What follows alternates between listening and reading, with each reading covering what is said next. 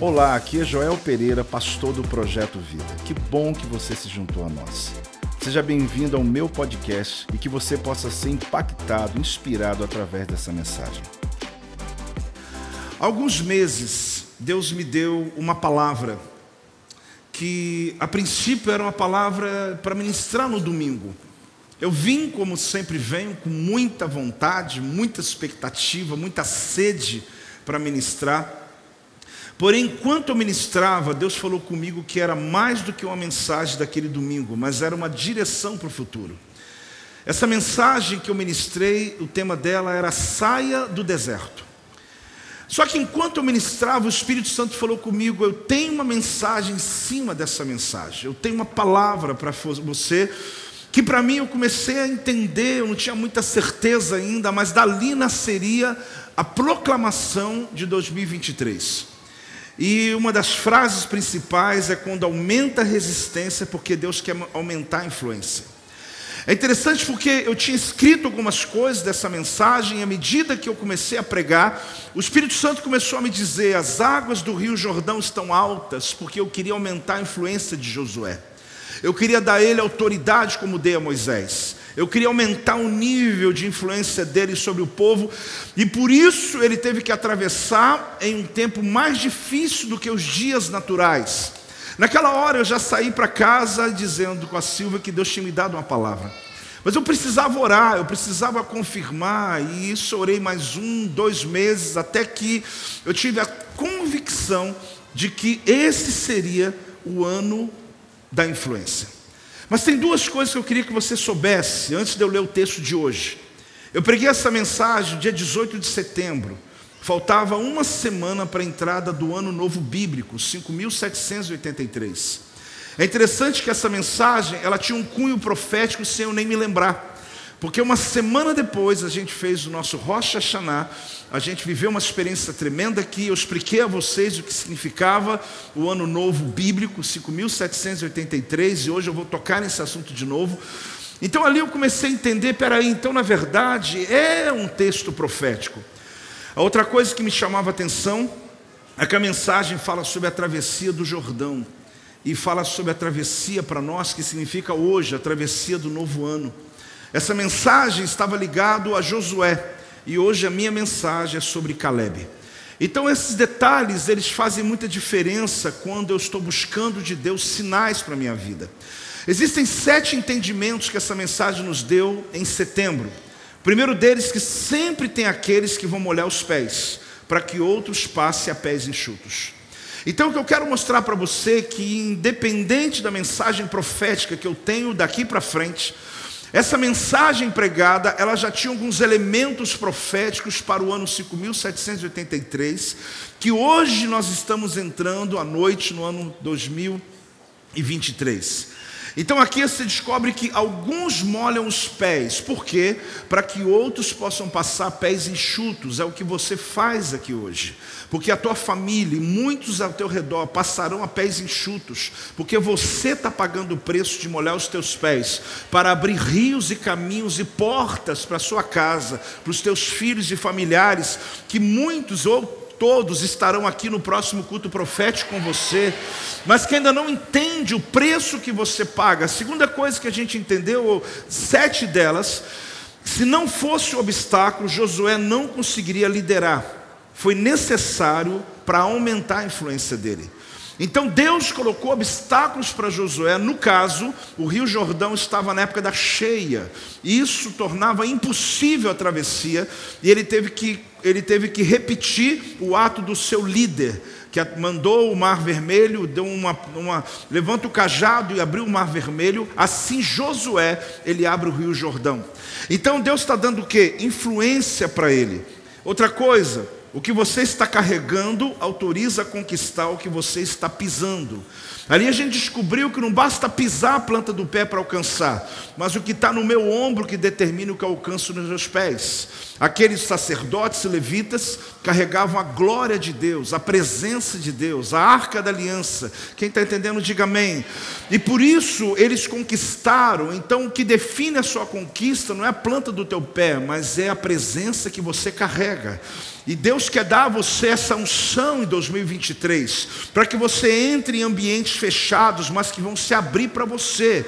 Não é por causa de você, é por causa de quem você carrega, a presença de Deus. O que nós vimos nesse texto é que sem a presença você respira, com a presença você inspira.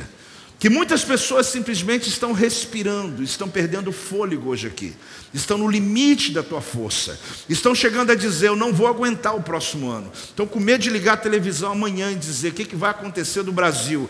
Pessoas que perderam as suas forças em relação ao teu trabalho, alguns em relação ao teu casamento, em relação à tua família, na briga pela tua saúde, mas quando você tem a presença, Deus não só te dá um fôlego novo, mas Ele faz você inspirar as pessoas em nome de Jesus. A diferença do povo para os sacerdotes é que o povo carregava suas bagagens, os sacerdotes carregavam a presença. A penúltima coisa que a gente aprendeu naquela mensagem, por que, que eu estou trazendo?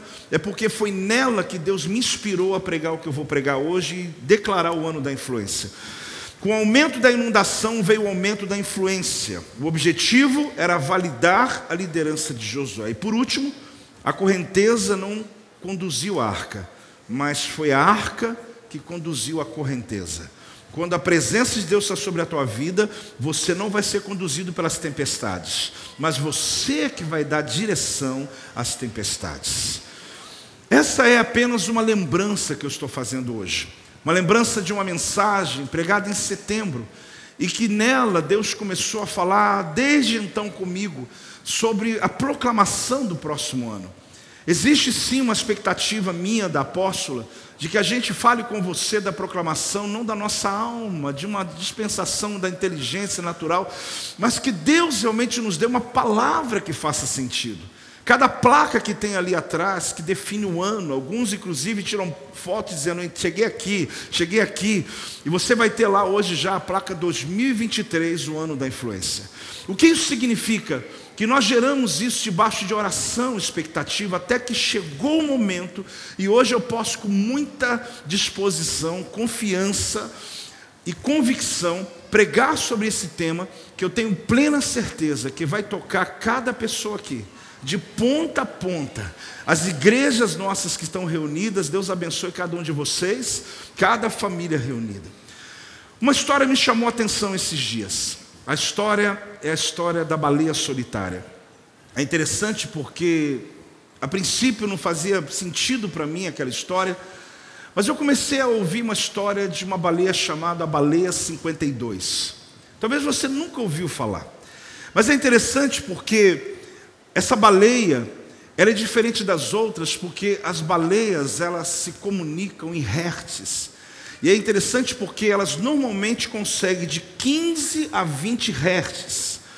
É o máximo que elas conseguem naquele canto que algum ou outro aqui já ouviu um filme, um documentário, alguma coisa do barulho que elas fazem e que pode ultrapassar quilômetros de, de, de, de distância, onde o macho, quando ele faz o barulho, quando ele canta, ele está atraindo as fêmeas. Mas uma descoberta que foi feita lá atrás, e que durou 10 anos, pelo menos, aonde, pelo menos aonde eles ficaram o tempo todo descobrindo, estudando a respeito. Aliás, 12 anos, sempre de agosto a dezembro, aparecia uma baleia única, uma espécime única que canta a 52 Hz de frequências. Ela não está aqui a 15 nem a 20 mas a 52 Hz. Eles começaram a batizar a baleia dos 52. Se você for no Google, vai descobrir baleia 52. Mas o que eu quero trazer à existência desse tema? Por quê? Porque a grande verdade ficaram 12 anos estudando, tentando descobrir a respeito dela. O que se sabe é que ela canta em outra frequência e ela vive também em outra frequência. solitária, não se comunica com nenhuma outra, elas não conseguem se comunicar, e por anos, uma baleia vive até 90 anos, eles estão estudando, e a última aparição, há pouco tempo, mas a primeira vez foi em 2004 que publicaram a respeito, depois de muito tempo escondendo a informação, não sabia inicialmente se era um navio russo, não sabia o que, que era, e até que descobriram que era um animal, a baleia 52 Hz. O que significa isso? Que metáfora isso é para nós? A verdade é que as outras não conseguem se comunicar com ela, assim como ela também não consegue se comunicar com as outras. A igreja, querido, tem uma frequência e o mundo tem uma outra frequência.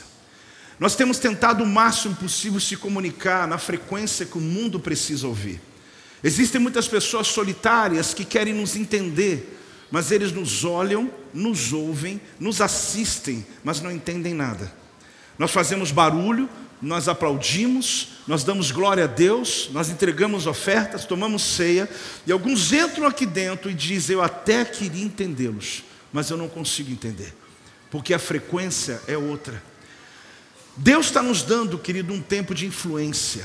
Influência é comunicar na frequência de quem está ouvindo.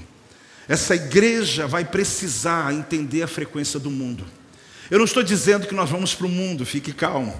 Não estou dizendo que nós vamos viver o pecado do mundo, mas nós precisamos entender. Para que o mundo possa compreender o que está acontecendo aqui dentro, Deus vai lhe dar uma frequência para alcançar as pessoas que estão solitárias, nadando, buscando, gritando, cantando, mas nós ouvimos e não nos entendemos, eles nos ouvem e eles não entendem. Mas o Espírito Santo disse para mim que a da unção que Deus vai derramar nesse ano da influência sobre o projeto Vida, sobre o nosso ministério, é que Deus, na vida dos pastores, dos criadores, daqueles que trabalham e buscam, você, Deus vai te dar frequência. Dentro da tua casa tem pessoas que estão tá fora da frequência frequência, casamentos fora da frequência, no teu trabalho, mas Deus está dizendo: eu vou levar vocês à frequência deles. Você vai começar a entender a dor deles, você vai começar a entender o coração deles, e eles vão começar a entender o que você diz, e aí será uma grande colheita extraordinária.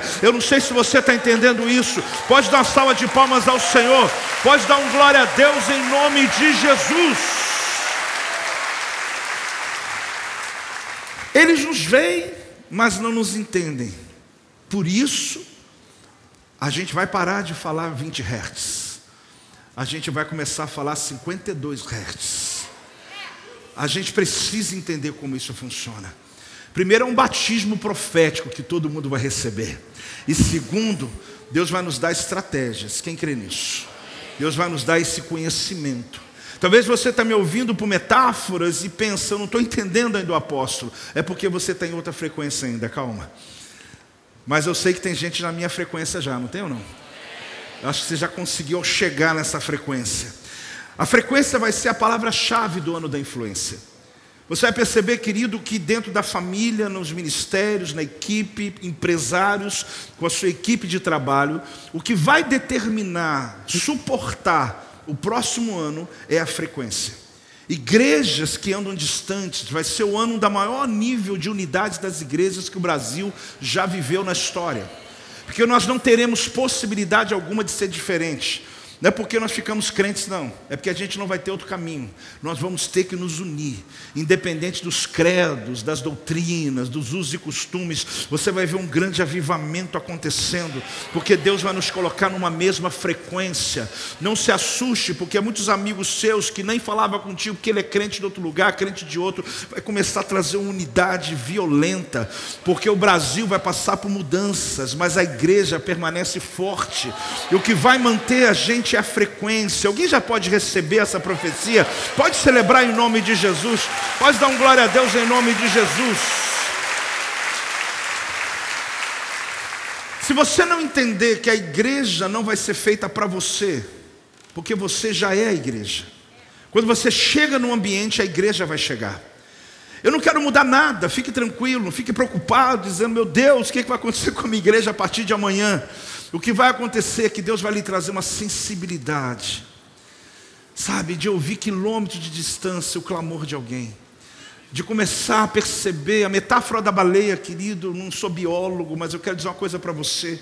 É para que você se lembre dessa história, que seja um gatilho da tua mente, que você se lembre de Deus, me põe na frequência do meu filho, me põe na frequência da minha filha.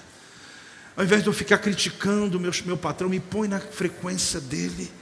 Me põe na frequência desse mendigo que está aqui nessa rua. Me põe na frequência desse homem que não consegue largar o álcool. Me põe na frequência desse, dessa família que está toda destruída. Porque se o Senhor me colocar, eu vou conseguir falar e a palavra vai chegar ao coração deles. E as cadeias vão ser quebradas. Vidas vão ser libertas, eu não posso ter apenas uma linguagem evangélica, eu preciso de uma frequência que transforme o ambiente ao meu redor. Quem já está na minha frequência aí, querido? Deus quer trazer mudanças, Deus vai lhe trazer ideias. É, isso pode celebrar. Deus vai lhe trazer ideias nesse respeito. Deus vai. Deus vai mover no ministério de louvor, nos diáconos, nos líderes de célula, nos pastores, na você, sobre você, membro dessa igreja. Deus vai lhe trazer ideias a esse respeito, expertise, estratégias que vão lhe trazer uma frequência. Você vai precisar estar livre, porque às vezes a religiosidade rouba de nós a linguagem correta. Influenciar, querido, é falar na frequência de quem está ouvindo. Não adianta eu lançar o ano da influência e você continuar com o seu evangeliquez sem conseguir alcançar o perdido. Será o ano da história da nossa igreja, dos últimos anos, da maior colheita que nós já vivemos em nossa história. Você não está entendendo, hoje é noite profética, eu vou falar de novo. Será um ano, nesses 12 meses, da maior colheita da história que nós vivemos em nosso ministério. Deus vai nos dar frequência.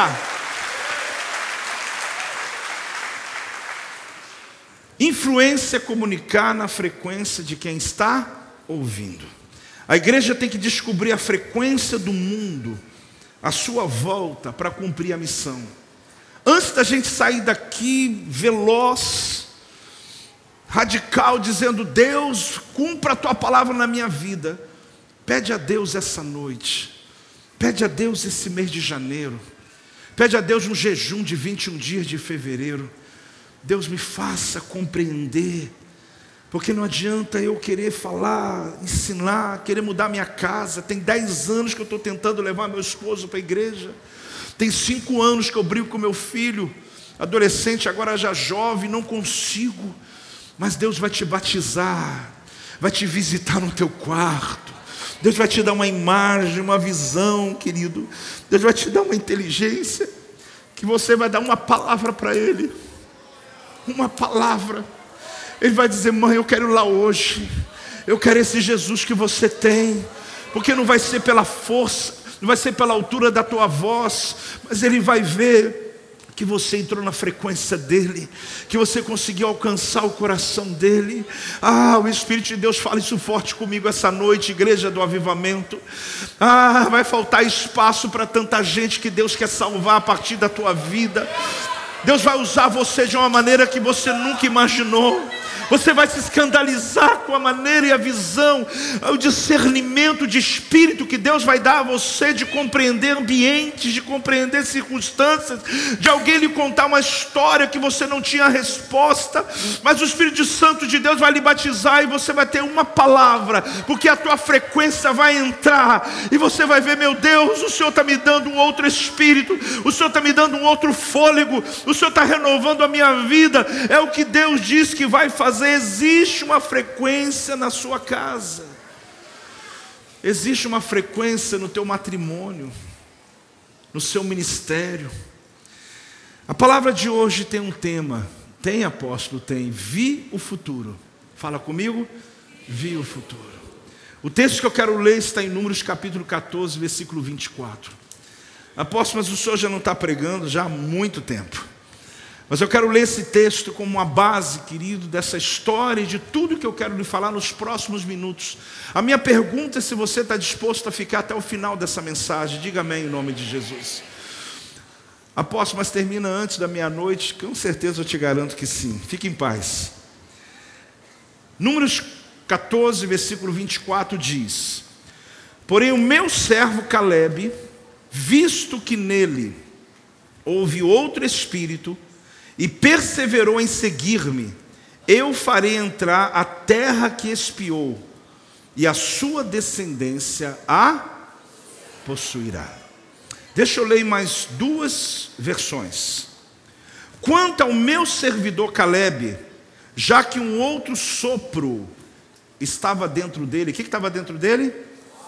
Um outro sopro. Ele é diferente, ele tem um outro espírito, ele tem outra frequência. Plenamente atrás de mim, eu farei vir até a terra onde ele vem, lá.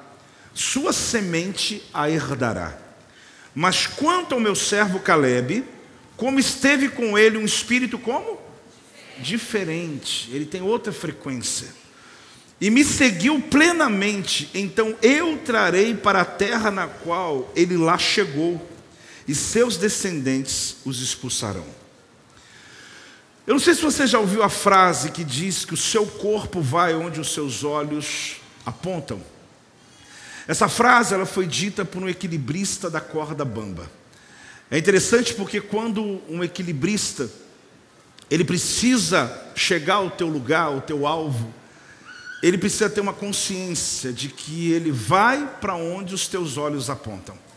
Se ele não olhar diretamente para o alvo que ele quer chegar, ele corre o risco do corpo dele ir para onde os olhos dele olham.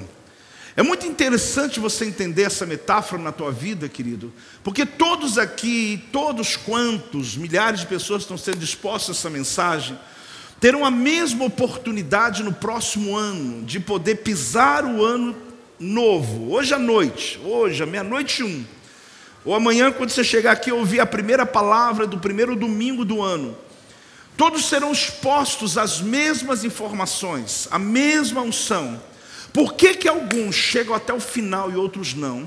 Porque você vai chegar onde a tua visão chega. Por isso você precisa, no culto profético, querido, não só ter o conhecimento, mas pedir de Deus que lhe batize com uma visão de fé, para que você não seja como todos os outros. O que mais vai falar para a gente hoje à noite, querido, é que só vai suportar 2023 quem tiver um outro espírito. Caleb é um homem querido que, no meio da murmuração da maioria, no meio da busca da incredulidade da maioria, no meio da reclamação e relatórios de crise, de derrota da maioria, a Bíblia diz que havia um homem, na verdade dois, eu vou te falar sobre Josué daqui a pouco, mas esse homem, a Bíblia diz que ele tinha um sopro que os outros não tinham, ele tinha um outro sopro dentro dele, sabe o que é isso? Ele tinha um outro espírito que regia a vida dele. Quando alguém olhava para Caleb e dizia: Meu Deus, ele está com a gente, mas ele não pensa como a gente, porque ele não está destruído como estamos, ele está crendo que algo novo vai acontecer. Eu sei que aqui todos têm o espírito de Caleb, mas você vai estar em ambientes onde muitos estão caídos, destruídos. Mas quando olharem para você, vão dizer: Meu Deus, que brilho no olho é esse? Que convicção é essa? Em um mundo de tantas incertezas que a gente vai pisar, apóstolo, o senhor está profetizando? Não, eu estou só analisando.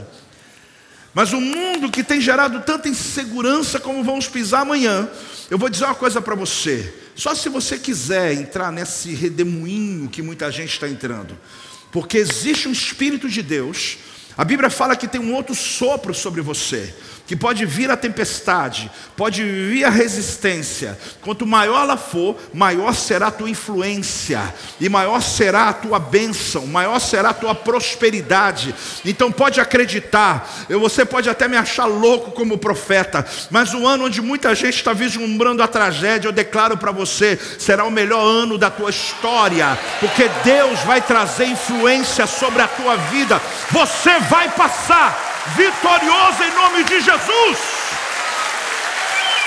Pode dar glória a Deus. Você sabe que você tem que focar, querido, no teu propósito, sem ter possibilidade da queda. Por isso eu e você precisamos de uma visão clara para onde nós vamos. Sozinho você não consegue. Você pode ler um livro, buscar na tua casa, escrever, ter um tempo antes do ano chegar, mas graças a Deus você entendeu a importância de estar aqui hoje. Obrigado você que não viajou. Obrigado você que abriu mão de algumas coisas. Você não tem noção como isso me honra e honra o teu Deus. O fato de você hoje compreender que por mais experiências que você tivesse em qualquer lugar, Deus colocou você nessa reunião. Porque uma reunião como essa pode determinar os próximos 12 meses da tua história e da tua vida. Nenhuma perda que você tenha tido não representa o que Deus quer te entregar aqui hoje. Então fique em paz. Mas aqui você percebe o quê? Que a Caleb, como figura para nós desse ano, ele representa que eu vou para onde eu já estive. Fala comigo, eu vou para onde eu já estive. Você vai descobrir que na história desse homem, ele esteve no lugar da promessa, ele visitou o futuro, ele viu o futuro e decidiu morar lá. O que eu quero te mostrar hoje é que eu vi o futuro, e eu decidi ficar lá. Eu voltei aqui para te contar o que eu vi, porque eu vou andar desde amanhã olhando para o meu alvo que eu vi. Porque quando você vê o que eu vi, você vai ver, meu Deus, a corda pode estar bamba, pode ser o que for, eu vou chegar, eu vou romper, e todos à minha volta, eu consigo entender a frequência deles, para que o meu espírito, o Senhor me deu, eu possa falar na frequência daqueles que estiverem à minha volta. Caleb tinha uma outra frequência. Ele não pensava como todo mundo. Ele não agia como todo mundo. Você sabe que, seja fisicamente, seja por sonhos, seja por projeções mentais, Deus, Ele quer mostrar para você o que está do outro lado dessa meia-noite hoje. Seja uma projeção, seja um sonho, seja uma declaração de fé, mas Deus quer lhe dar essa autoridade para você ir lá para frente, lá para o outro lado. Hoje eu disse para a apóstola que eu tenho um mês que eu escolhi para entregar a minha oferta. Ela falou, por quê? Eu falei, ah, eu escolhi.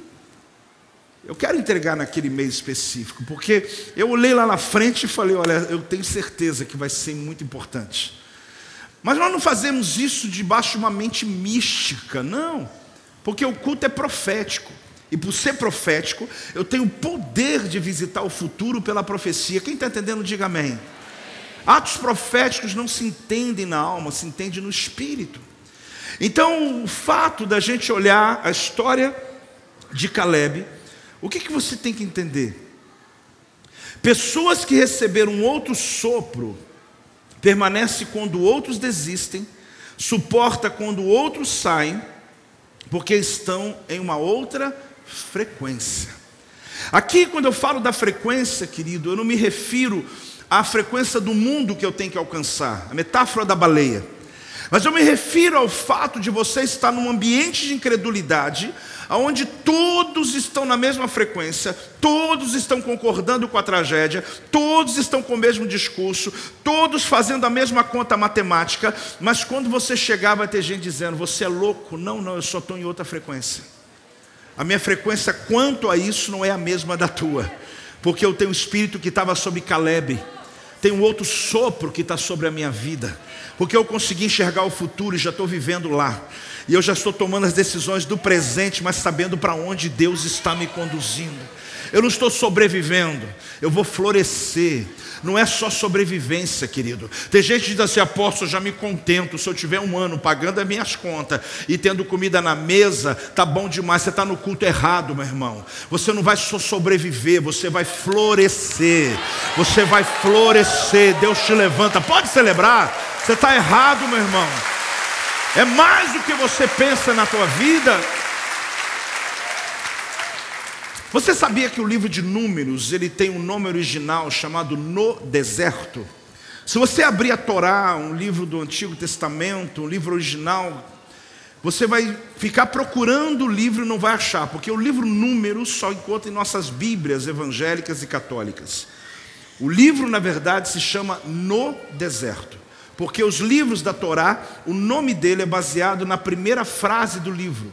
Por isso Gênesis é chamado no princípio. Por isso Números é chamado no deserto. Então ali está o nome do livro. É interessante porque se eu leio esse texto sobre o deserto, o deserto é lugar de purificação e lugar de encontro com Deus. A nudez das, das paisagens do deserto, elas são propícias na tomada da consciência da alma. Eu já passei por desertos da minha vida, tanto espiritual quanto físico. Eu já estive em desertos. Quando você for lá Israel comigo, você vai entender o que é um deserto, totalmente despido de imagem, de alguma coisa que você que chame a tua atenção, que vislumbre você, mas por incrível que pareça é lindo. Porque aquele lugar totalmente árido, um lugar sem uma paisagem, dá a você uma consciência da nudez da tua alma da nudez da sua vida.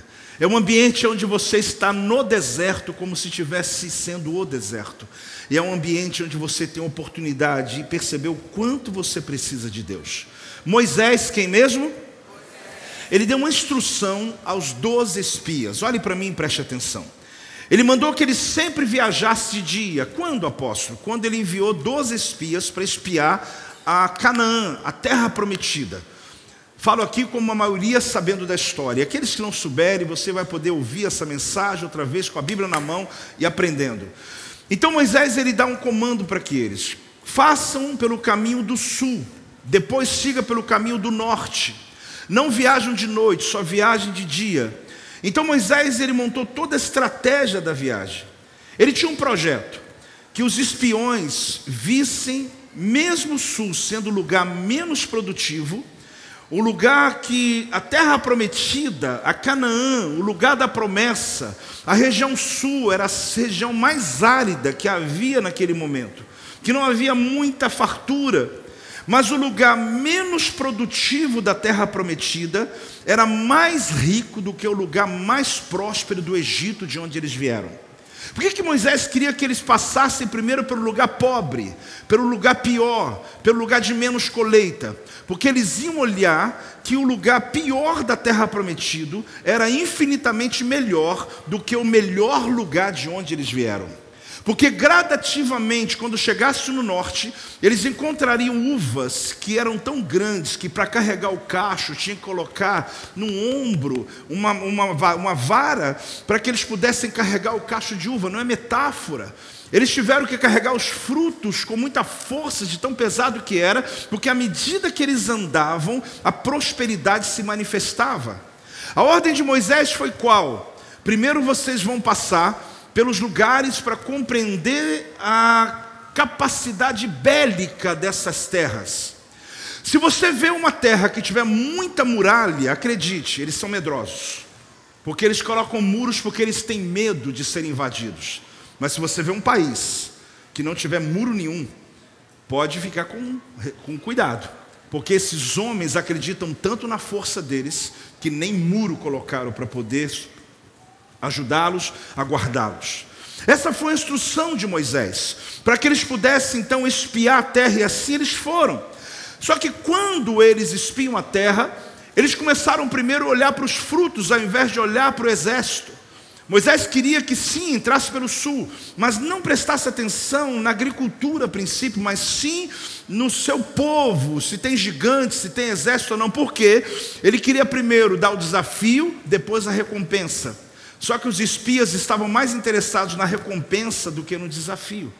Porque se eles olhassem o inimigo, mas no final da visão deles fosse a visão dos frutos, eles voltariam dizendo: Olha, o inimigo é muito grande, mas a última visão que eu tive foi que a colheita será maior. Só que eles fizeram o contrário, o relatório deles foi o seguinte: a terra mana leite e mel, a terra tem grandes frutos, não sei se você se lembra disso. Eles começaram o inverso do que o líder pediu, porque eles estavam interessados mais na recompensa. Acredite uma coisa: aquele que tem um outro espírito não procura recompensa, ele sabe que a recompensa é resultado da resistência.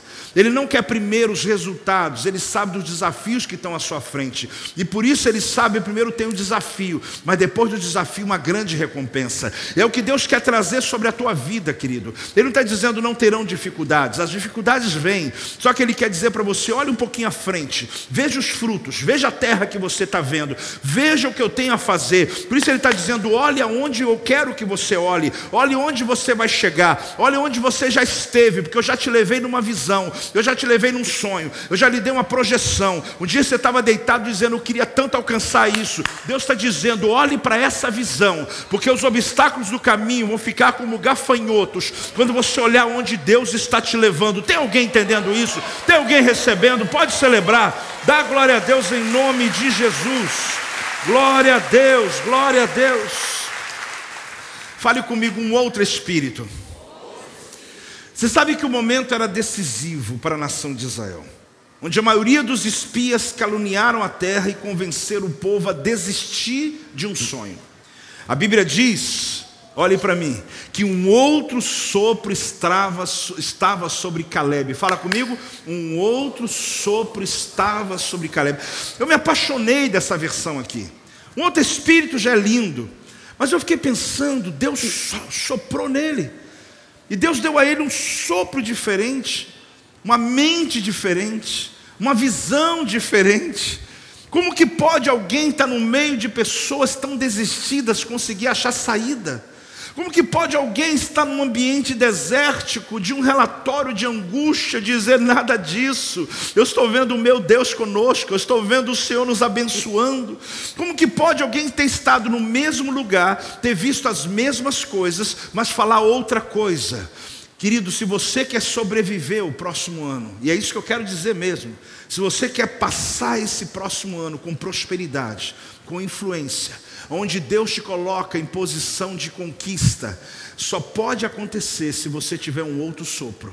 E hoje o Senhor está dizendo: eu trago um outro sopro sobre o meu povo, eu trago um outro espírito, eu quero plantar sobre vocês um espírito para que você sobreviva em ambientes de incredulidade. Você vai se assustar com você mesmo quando você abrir a tua boca, porque quando o ímpio fala, sai vento, quando você fala, sai ruá, sai pneuma, sai espírito de Deus, e você vai começar a falar, e a tua fala vai mudar ambientes, a tua fala vai mudar relações relatórios, vai mudar notícias. Alguém dizendo, mas está aqui, está dizendo que está tudo ruim, você não está enxergando direito. Tem uma palavra de Deus me dizendo que há um outro espírito, há algo de Deus para mudar a nossa história, a nossa vida.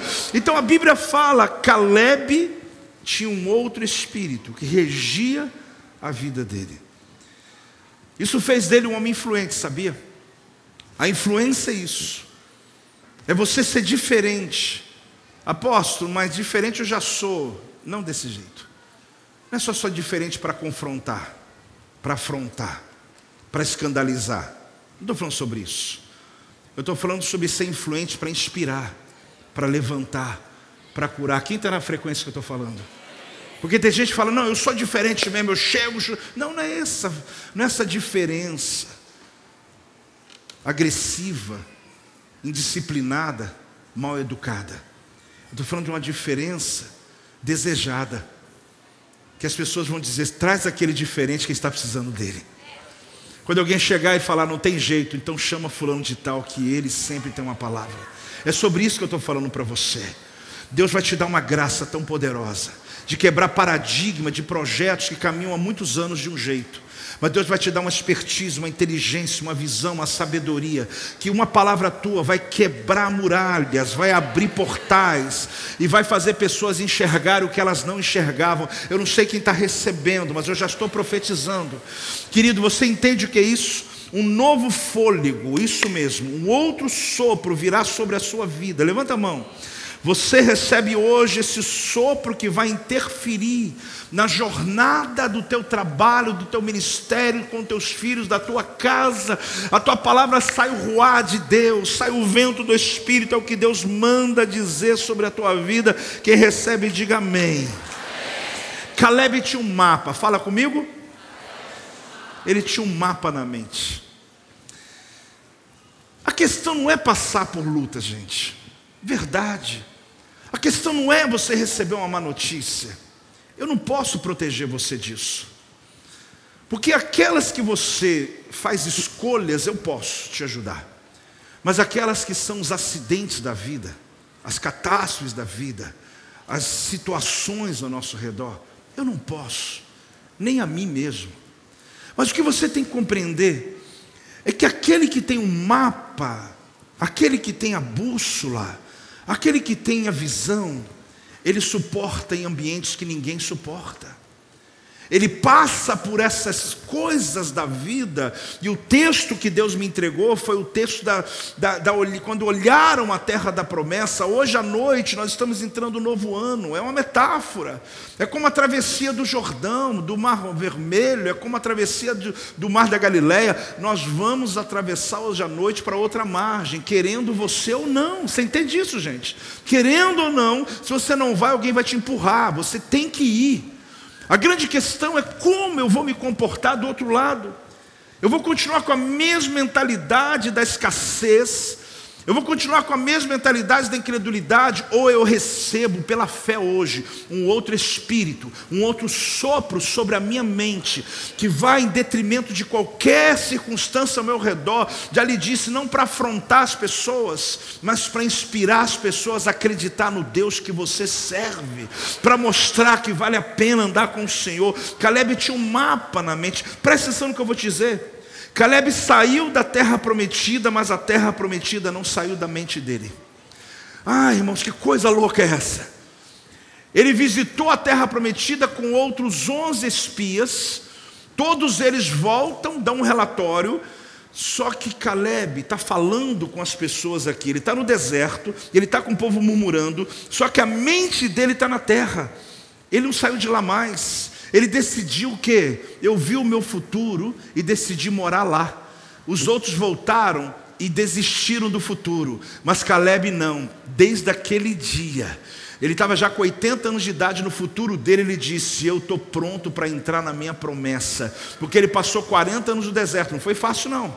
Mas ele nunca se esqueceu da visão que ele recebeu, que sustentou a vida dele em todo o processo. Querido, não se trata do ambiente que eu estou ser fácil ou difícil, se trata de eu ter a visão clara de Deus para a minha vida. Acredite que eu estou dizendo a você, não se trata de quanto tem na minha conta, ou quanto eu ganho por mês, ou quanto eu sou reconhecido, se trata pela plenitude que eu tenho de que Deus está comigo, de que eu sou feliz por aquilo que eu sou, por aquilo que Deus fez da minha vida, pela conclusão que eu chego. Você não pode virar o ano dizendo, meu Deus, estou aqui para dar sorte, vou ganhar mais dinheiro ou menos dinheiro. Isso não é a primeira questão, isso é secundário. O que importa é se o Espírito de Deus está sobre você, o ruá de Deus está sobre a tua vida, a tua frequência vai estar na frequência do céu. Você vai enfrentar os obstáculos que todo mundo enfrenta, mas você tem o espírito de Caleb, é o espírito que tem uma frequência mais alta. Oh, meu Deus, ele andou no meio de todos, mas mas não teve o destino de todos. Andou no meio de todos, mas teve um outro destino. Como que pode isso? Eu estar no mesmo território, no mesmo país, no mesmo lugar, no mesmo emprego, ganhando as mesmas coisas, mas o meu destino é diferente. Porque o que vai determinar, e eu vou repetir muito isso hoje, e você precisa entender isso na tua vida, que você pode dizer, eu estive no mesmo lugar, mas não via as mesmas coisas.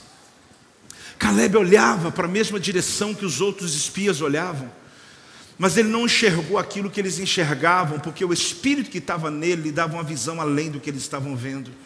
A culpa não foi dos outros, é que os outros tinham o espírito da mediocridade. Não culpe as pessoas ao teu redor no meio do discurso, da angústia, do medo, do terror, que muita gente só fala de um mesmo assunto, seja em qual área que for, da doença que ele está vivendo, de um problema que ele está sofrendo, de um problema familiar, de um filho adolescente que está fora de, da presença de Deus, ou qualquer coisa que alguém esteja relatando para você. Não o culpe, porque aquele que tem o espírito e a frequência desse mundo não consegue enxergar o que você enxerga. Mas claro, a minha oração do início continua. Deus quer te dar a fazer entender a frequência deles, para que você possa inspirá-los a vir para a frequência que Deus deu a você. Deus vai nos dar a visão. Quem recebeu aquela palavra lá? Para a gente alcançar esse mundo perdido aí fora. A diferença nos resultados que as pessoas produzem se resume ao que fizeram de uma maneira diferente das outras em situações iguais. Eu estou na mesma situação, mas eu não faço a mesma coisa. Quem está entendendo? Fala comigo, eu estou na mesma situação, mas eu não reajo do mesmo jeito. Isso faz você ter um outro espírito. Apóstolo, então eu já tenho esse espírito aí. Ah, descobriu, hein? Tem mesmo. Ele muitas vezes já te salvou, te livrou de circunstâncias. Agora, o que você entenda, a visão clara, isso, Deus vai lhe dar uma visão clara de sua causa. Uma visão como um mapa de um tesouro. Levanta a mão. Deus vai te dar uma visão como dá de um mapa de um tesouro. Será o que Deus vai mostrar para você. Assim como Caleb recebeu, a terra prometida não vai sair da sua mente. Deus vai te dar nessa noite profética, nessa madrugada, nesses primeiros dias, Deus vai batizar você, querido, em uma visão sobre as áreas que precisam de respostas, sobre os problemas sem solução da tua casa, sobre situações mal resolvidas da tua família, sobre questões financeiras que te oprimem. Deus manda dizer para você: eu vou te dar um mapa para você, eu vou te dar claramente o que você tem que fazer, eu vou lhe dar saída para a tua vida, eu vou lhe dar o escape para você. O Senhor manda lhe dizer, porque eu lhe dou um outro espírito e você vai enxergar o que ninguém consegue enxergar. Só quem está recebendo dá glória a Deus.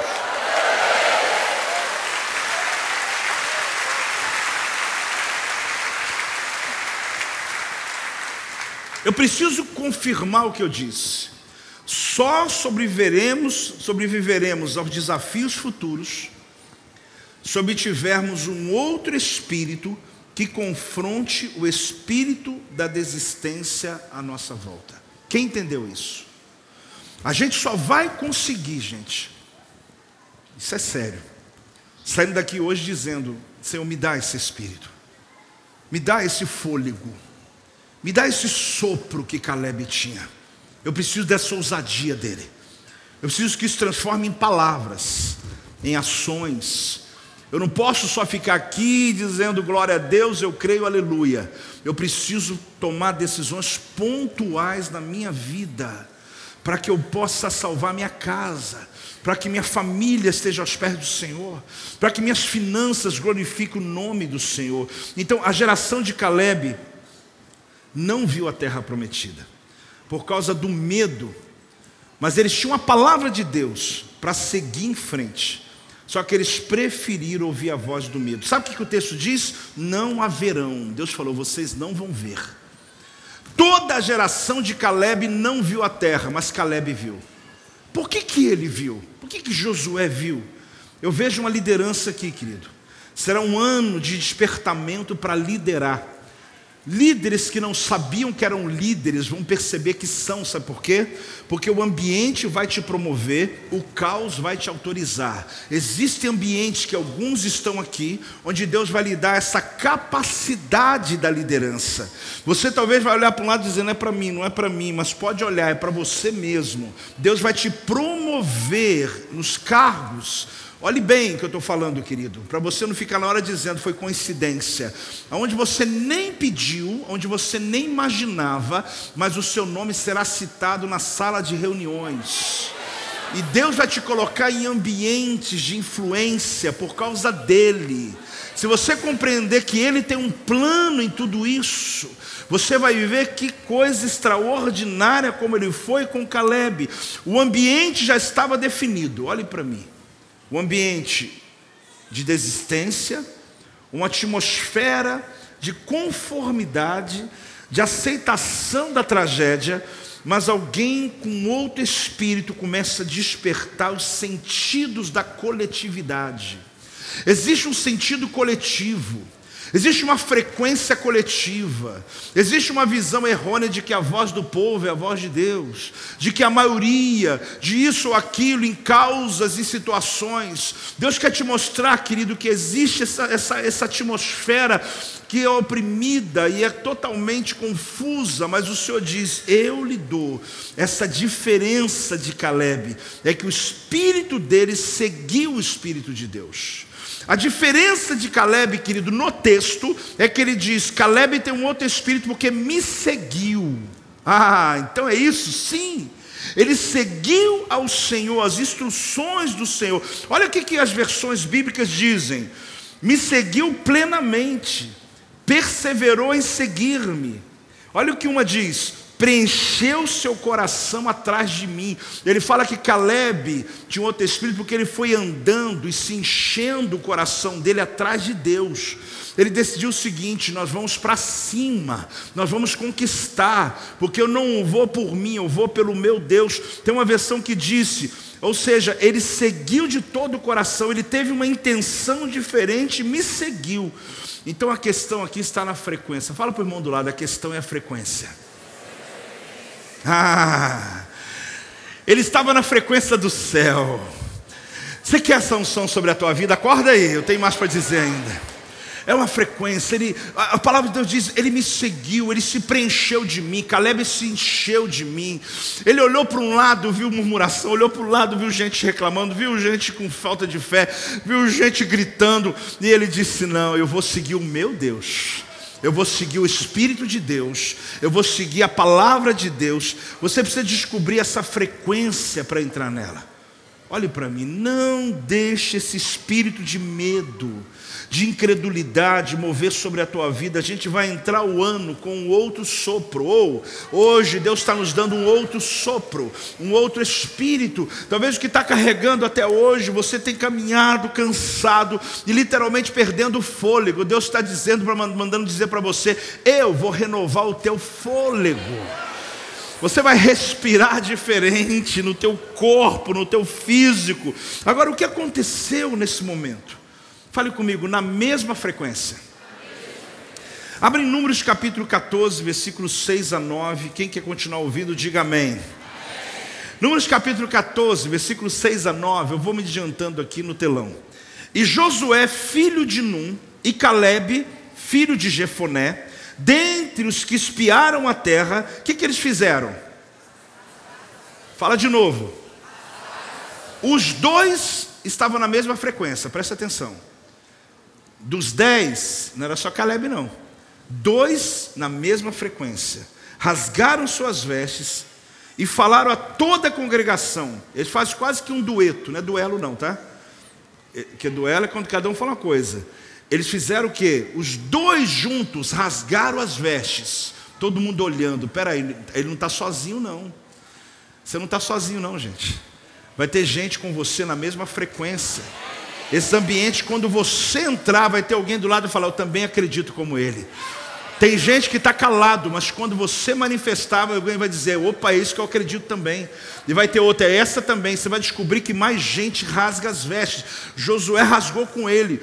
E falaram a toda a congregação dos filhos de Israel, dizendo: A terra pelo meio da qual passamos a espiar é terra muitíssimo boa.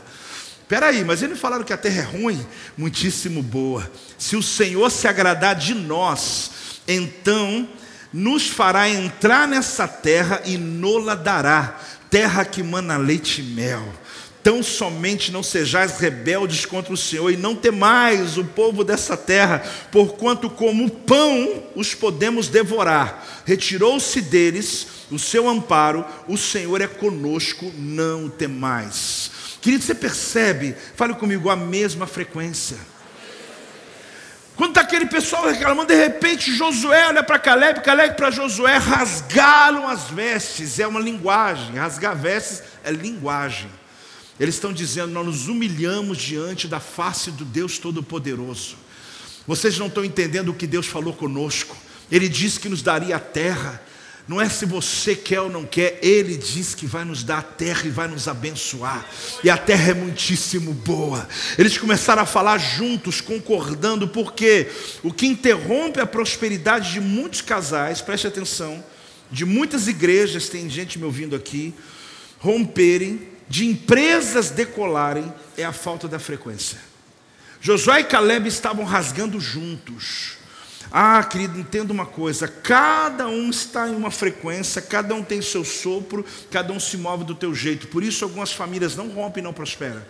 Por isso, algumas igrejas não conseguem sair de onde estão ficam endividados, não conseguem romper, porque, apóstolo, quem o senhor para falar isso? Apóstolo, eu pastoreio igrejas. Eu quero dizer uma coisa para você, e quem está me ouvindo: se nós não sintonizarmos nossas equipes na mesma frequência, não adianta ter o melhor sermão, não adianta ter movimentos que nós não rompemos, mas se nós estivermos na mesma frequência, se hora é para jejuar, jejua, se é para celebrar, celebra, se é para rasgar, veste, rasga. Quando nós fizemos sincronizado, o inferno treme, porque o inferno ele não quer que você tenha a mesma frequência, a mesma declaração. E não depender de mim hoje, eu vou lhe dar uma frequência do próximo ano. E a gente vai sair daqui na mesma linguagem, na mesma declaração, mesmo que ao redor está dizendo o contrário, a tua boca, o teu poder, o Espírito que está em você é um outro sopro que você recebeu para enxergar o que ninguém está enxergando. Pode receber, pode celebrar, pode dar glória a Deus aí por essa palavra. Oh, glória a Deus! Oh, glória a Deus!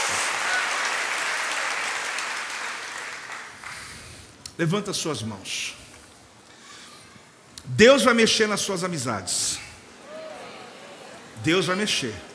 Não fique com medo, não. Mas Deus vai mexer nesse próximo ano. Você não precisa rejeitar ninguém. Não faça isso. Mas você precisa que eles saibam que você vive em outra frequência. Deus mandou dizer para você: Eu vou mexer nas amizades. Você pode até não gostar, mas eu tenho que te dizer.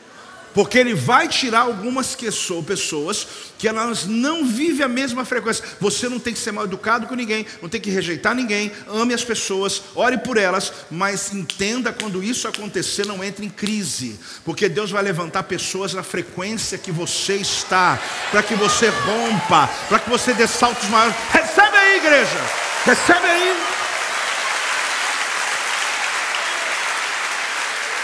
Não resista. Quer um conselho? Não resista quando Deus estiver fazendo. Porque Ele quer te colocar em níveis mais altos. Isso tem preço. Tem um preço. O jejum define a frequência da igreja. Fala comigo. A gente vai começar um jejum dia 1 de fevereiro, quarta-feira. Aposto, já estou até com medo antes de chegar, já estou com fome. Porque hoje é festa, vai ter churrasco, está falando de jejum. Mas tudo isso são frequências. E elas são maravilhosas quando vividas, quando rasgamos juntos, quando vivemos juntos. Você vai falar, posso, eu posso, eu consigo. Tudo que é liberado por Deus nessa igreja, você pode você consegue. Porque Deus mandou.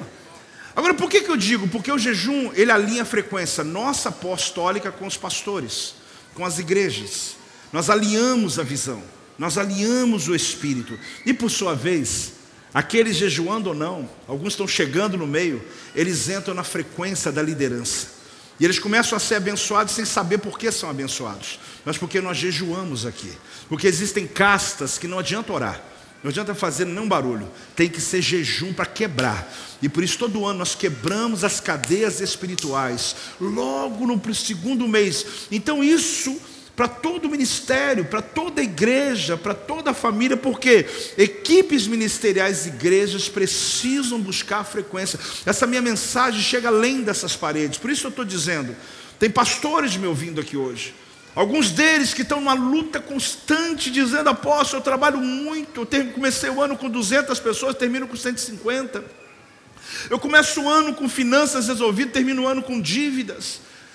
E não é só pastores, eu vejo empresários, pessoas proativas que têm projetos, eles olham e parece que a vida está andando para trás. Hoje eu digo para você, Deus me deu uma palavra, hoje eu liguei para alguns empresários e dei essa palavra, disse, olha, entenda uma coisa, antes de qualquer coisa que você vai fazer no próximo ano, aliás são duas, eu vou chegar na próxima, mas uma delas, alinha a frequência das pessoas que estão com você, porque senão você vai ralar de trabalhar, você vai fazer muito e não vai chegar a lugar nenhum.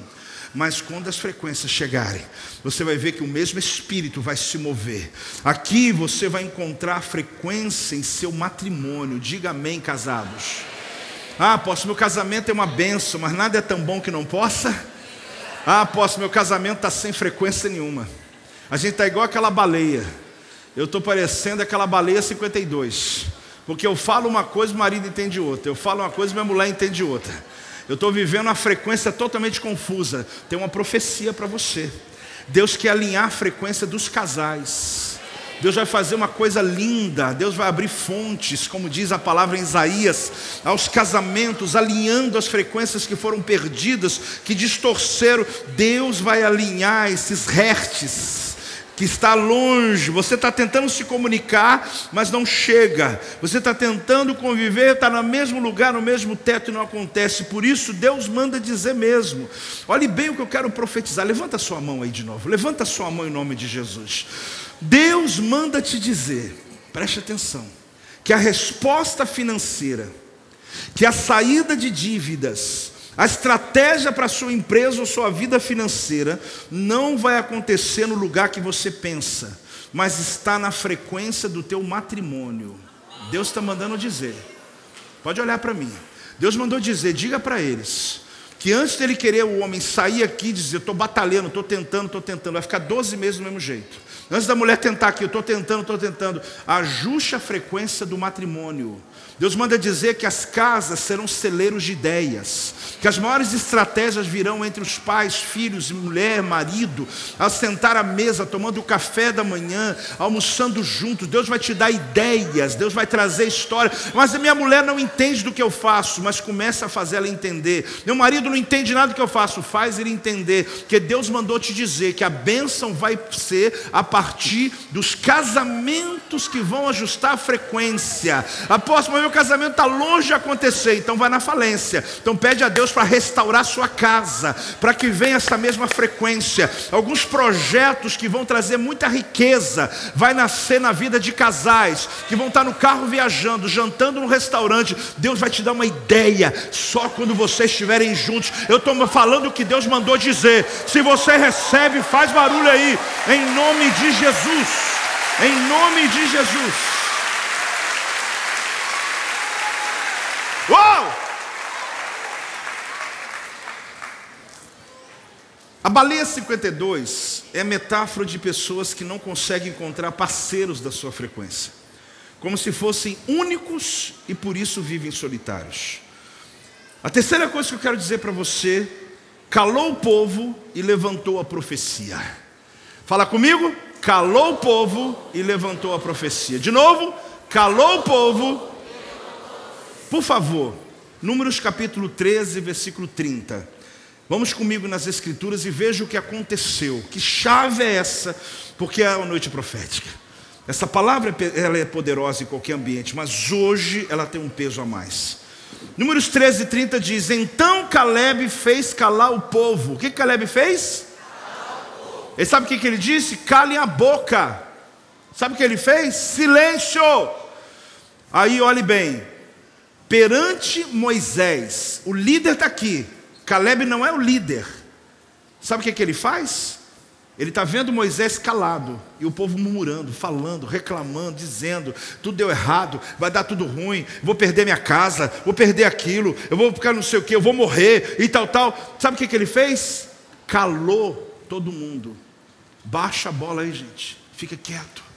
Aí diz a palavra: Eia, subamos e possuamos. Sabe o que é eia? Vamos para cima. É o que ele quis dizer. Vamos para cima. Vamos para cima deles. Vamos subir, vamos possuir a terra, porque certamente prevaleceremos contra ela.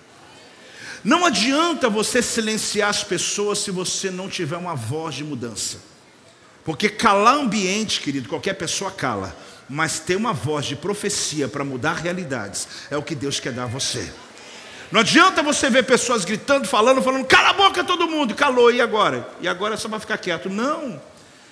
É o ano do silêncio para a voz profética prevalecer. Vai ser um ano de silêncio.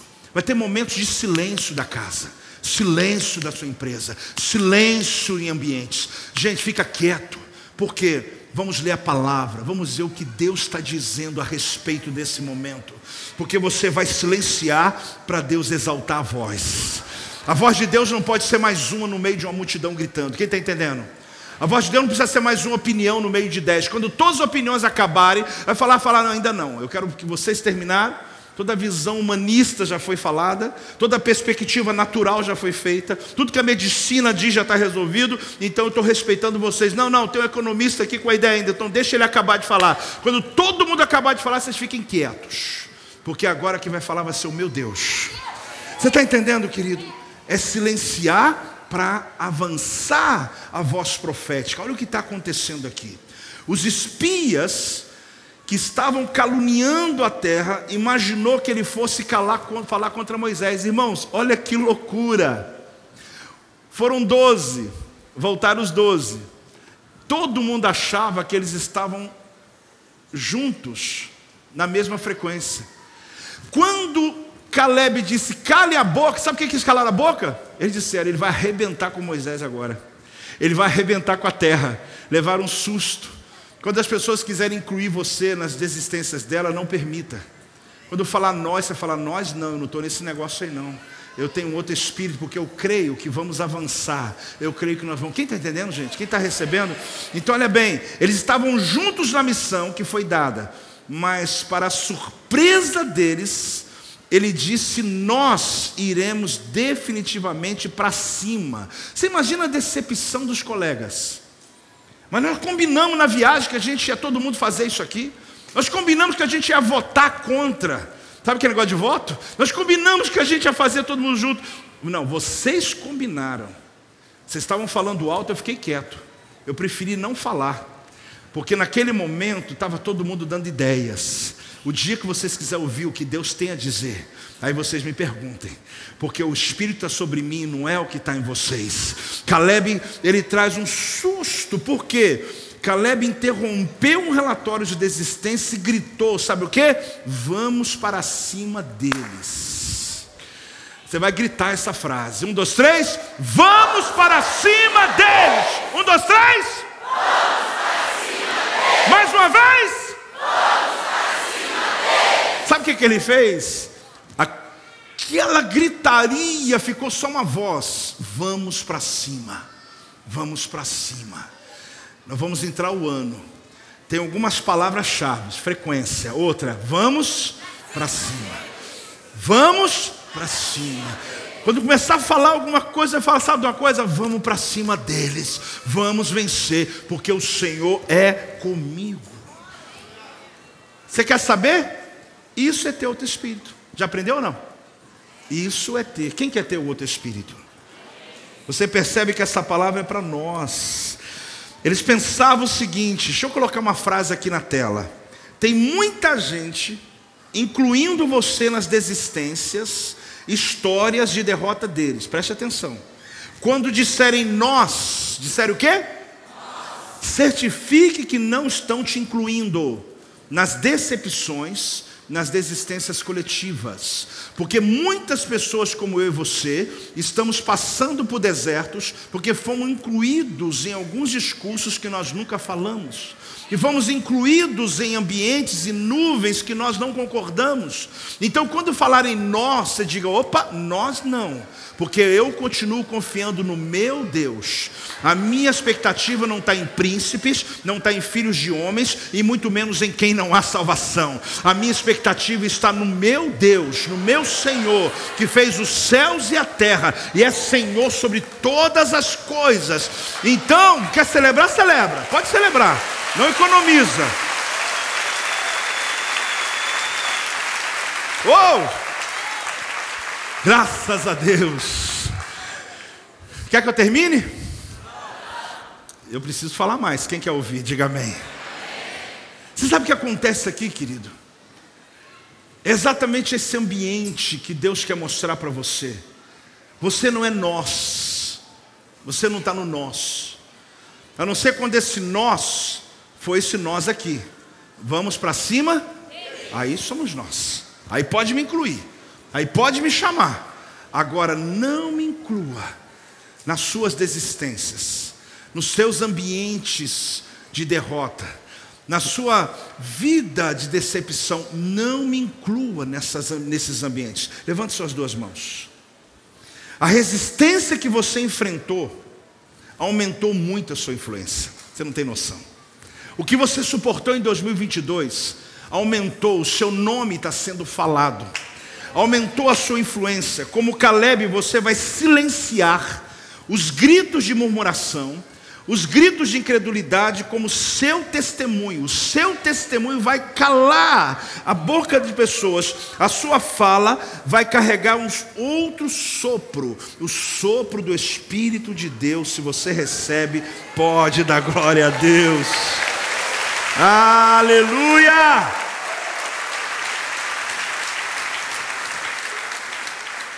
Ele diminuiu o volume da, da reclamação e aumentou o volume da profecia. Fala comigo. Ele diminuiu o volume da reclamação e. Você vê? Diminuiu aqui, aumentou aqui. Não adianta você gritar com todo mundo. Não adianta você querer ganhar no grito. Não adianta você querer se posicionar dizendo, não, eu também, eu também. Quando você conseguir diminuir, silêncio, silêncio, silêncio. Aliás, vamos aproveitar agora? Silêncio. Quando diminui o volume da incredulidade, aí você exalta a profecia. Foi o que Caleb fez. Irmão, isso aqui é uma chave. É uma chave para uma reunião que você está fazendo. É uma chave para um momento familiar. Uma discussão que o marido e a mulher às vezes está tendo, dizendo: para silêncio, silêncio, silêncio, silêncio, silêncio. Vamos exaltar a palavra aqui. A gente pode estar passando por tudo isso, mas nós temos promessas. Sabe que essa frequência que Deus quer trazer, querido, ela não só vai te salvar, ela vai te prosperar. A profecia que tem amanhã, eu fui me guardando, porque a profecia de janeiro é forte, que ela é isso. Ela está toda construída quando Jeremias fala algo que você não só vai sobreviver, você vai florescer. Isso é forte demais. Eu vou sobreviver, eu vou pagar as coisas, vou resolver. Não, é mais do que isso. Não se trata de gritar mais alto. Eu preciso é baixar os gritos de desespero, da incredulidade que está à nossa volta. Talvez você me ouve dizendo assim, apóstolo, mas o senhor está falando tanto sobre essas batalhas. É porque o texto fala. O texto fala. Caleb está diante de um ambiente de murmuração. Murmuração não é só quando você ouve a voz, querido, são pensamentos. A palavra murmuração no Antigo Testamento é um ambiente que está completamente prostituído, um ambiente que está imundo, um ambiente que está poluído, é poluição do ambiente. Eu não poluo o ambiente só quando eu grito. O meu pensamento, ele polui ambientes. Existem pessoas que estão silenciosas, mas a mente é de combate. Elas estão combatendo a sua prosperidade, elas estão combatendo o seu, sucesso. Amado, olhe para mim, eu não quero causar nenhuma polêmica na sua vida, mas às vezes tem gente próximo da gente que está torcendo para dar errado, para provar, às vezes, uma teoria pessoal. Pessoas que têm uma mente de combate, quando você lança algo, quando você diz algo, a pessoa ao invés de dizer amém, no coração ela está ali dizendo, tomara que dê errado. Mas o Senhor está dizendo e manda dizer para você: não importa o quanto resistam, porque a, a tua influência só vai aumentando cada vez mais que a resistência chega. É exatamente por isso que nós estamos entrando no ano da influência, depois de tantos níveis de resistência, é o que acontece. A observação do texto ao redor do que li é assim. Olhe, preste atenção apesar de aparentemente estar junto com espiões, ele teve uma intenção diferente e me seguiu. Isso é, uma, é, uma, é um texto. Deus está dizendo: olha, apesar de ele estar junto com todo mundo na hora de espionar, mas ele seguiu o meu espírito, ele seguiu a minha ordem, ele seguiu a minha palavra. Deus está mandando dizer para você o quê? Preste atenção numa coisa, gente. O maior juízo de Deus é deixar as pessoas conseguir aquilo que elas querem. Mas peraí, apóstolo, peraí, peraí, peraí, eu estou cheio de sonhos. O maior juízo para algumas pessoas é as pessoas conseguirem o que elas querem. Muitas vezes Deus fecha a porta para te livrar. Você sabe o que aquele povo disse no capítulo 14, 2? Vamos lá. Todos os filhos de Israel murmuravam contra Moisés e contra Arão. Sabe o que eles falavam? E toda a congregação lhes disse: Tomara tivéssemos morrido aonde? Na terra do Egito ou mesmo aonde? Sabe o que Deus fez? Um belo dia Deus decidiu dar o que pedem. O juízo de Deus, às vezes, querido, ele entregar para você o que você está pedindo. Cuidado com o que você pede. Porque às vezes, na hora da sua angústia, você fala coisas que você não devia ter falado. E Deus te livra dizendo: Não, ele está cansado. Mas esse dia Deus falou: Então tá, vocês vão morrer todo mundo no deserto. a sua geração não vai entrar na terra. Eu estou ouvindo a oração de vocês. Se é isso que você vai ficar falando, você vai continuar gritando que está tudo errado, você vai continuar dizendo que vai dar tudo errado, então, por favor, viva o que você está dizendo. Mas eu estou acordando essa igreja hoje, entre hoje e meia-noite, declarando com gratidão palavras de vitória, crendo que Deus está fazendo aquilo que Ele está prometendo hoje, e você vai ver o caminho que Deus vai traçar sobre a tua vida. Winston Churchill, ele disse uma coisa interessante: o pessimista vê dificuldade em cada oportunidade, e o otimista vê oportunidade em cada dificuldade. Eu me encaixo nesse negócio. Porque aquele que é pessimista, ele sempre diz, vai dar errado. Agora, como que alguém sobrevive a uma situação como essa. Fale comigo, os sobreviventes. Ah, Números capítulo 26, 65. Fica comigo, gente. Você precisa, fala comigo, eu preciso ouvir essa mensagem. Números 26, 65. Porque o Senhor dissera deles que morreriam no deserto, e nenhum deles ficou, senão quem?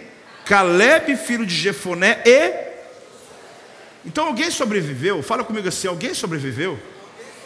Deuteronômio 1,36: Salvo Caleb, filho de Jefoné, ele haverá, e a terra que pisou darei a ele e seus filhos, porquanto perseverou em seguir ao Senhor. Então, gente, tem sobrevivente no meio do caos.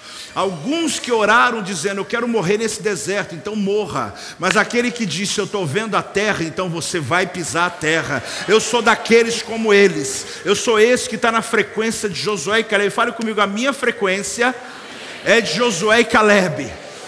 Enquanto alguns querem morrer no deserto, eu vou pisar a terra da promessa. Vamos para cima deles! Pode dar glória a Deus aí, pode celebrar. Uou! Deixa eu te falar uma coisa muito importante nesse conhecimento aqui, da, não só da língua hebraica. Quando Caleb disse, eia, subamos, vamos para cima deles, o que se comenta é o seguinte: se Moisés mandar a gente botar uma escada e falar que a gente vai tocar no céu, a gente toca. O vamos para cima deles, sabe o que é? Se Moisés viu, eu vou fazer. Ele não estava olhando só aquela terra, ele estava olhando a liderança, ele estava olhando a palavra profética, ele estava olhando aquilo que ele recebeu. Ele falou: Eia, se ele mandar a gente subir para o céu, a gente sobe. Mandar cavar a terra, a gente cava. Vocês não estão entendendo. Ele mandou espiar a terra e a gente vai conquistar. Então vamos para cima deles. O que ele quer mostrar para você, querido, que existem momentos na tua vida que você não pode mais olhar a circunstância, olha a palavra, olha a profecia e faça, porque, olhe bem, levanta a mão de novo aí. Você cansou de receber profecia? Eu quero continuar profetizando. Muitos projetos que estão parados por mente de combate, resistência aos seus sonhos, incredulidade. Eu vejo o Senhor dissipando essa nuvem, porque nós vamos ajustar a frequência para continuar e romper em outros níveis toda essa resistência, mente de combate, palavra de incredulidade, resistência contra você. Deus está dizendo: Eu estou soprando essa nuvem sobre a tua cabeça, eu estou tirando isso do ambiente para que você prospere nesses próximos dias como nunca prosperou. Aleluia!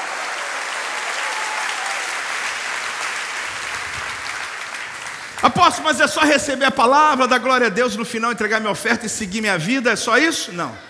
Não. Eu preciso entender que eu tomo uma decisão aqui no altar. Você sabe que tem uma história sobre o búfalo e a vaca. É interessante que quando eles sentem no instinto deles que a tempestade está chegando, Sabe o que a vaca faz? Ela corre da tempestade. E ela corre da tempestade. E sabe o que acontece? Se a tempestade está vindo, a tempestade vai alcançando e ela vai molhar, ela vai sofrer a tempestade em uma distância enorme. Sabe o que, que o búfalo faz? Quando ele percebe que a tempestade está chegando, ele se prepara. Bota outro búfalo, só tem esse aí, bota mais. Sabe o que, que ele faz? Ele se prepara. Sabe o que ele faz? Ele começa a correr em direção à tempestade. Ele não corre da tempestade como a vaca. Ele corre em direção, sabe por quê? Porque se ela está vindo, hoje nós pegamos a chuva, ela vem vindo atrás da gente. Só que ela está terminada aqui, aqui ela está grande, mas aqui ela já cumpriu o propósito. Então eu corro para cá eu me molho menos, a tempestade diminui, eu alcanço melhor, eu tenho respostas mais favoráveis, porque ao invés de eu ficar dias e dias e dias na tempestade, eu encurtei porque eu parti para cima dela. Vai para cima dela, vai para cima dela. Você não é vaca, você é búfalo. Ah, vai mais alto aí, meu irmão. Ei! Ei!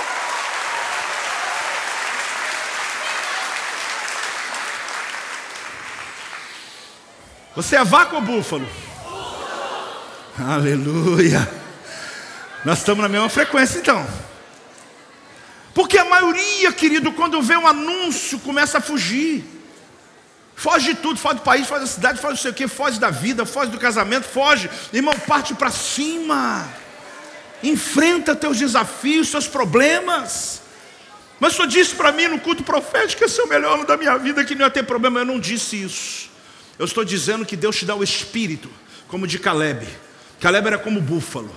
Ele, quando viu o problema, ele disse: Eu não vou ficar igual esse pessoal correndo, não.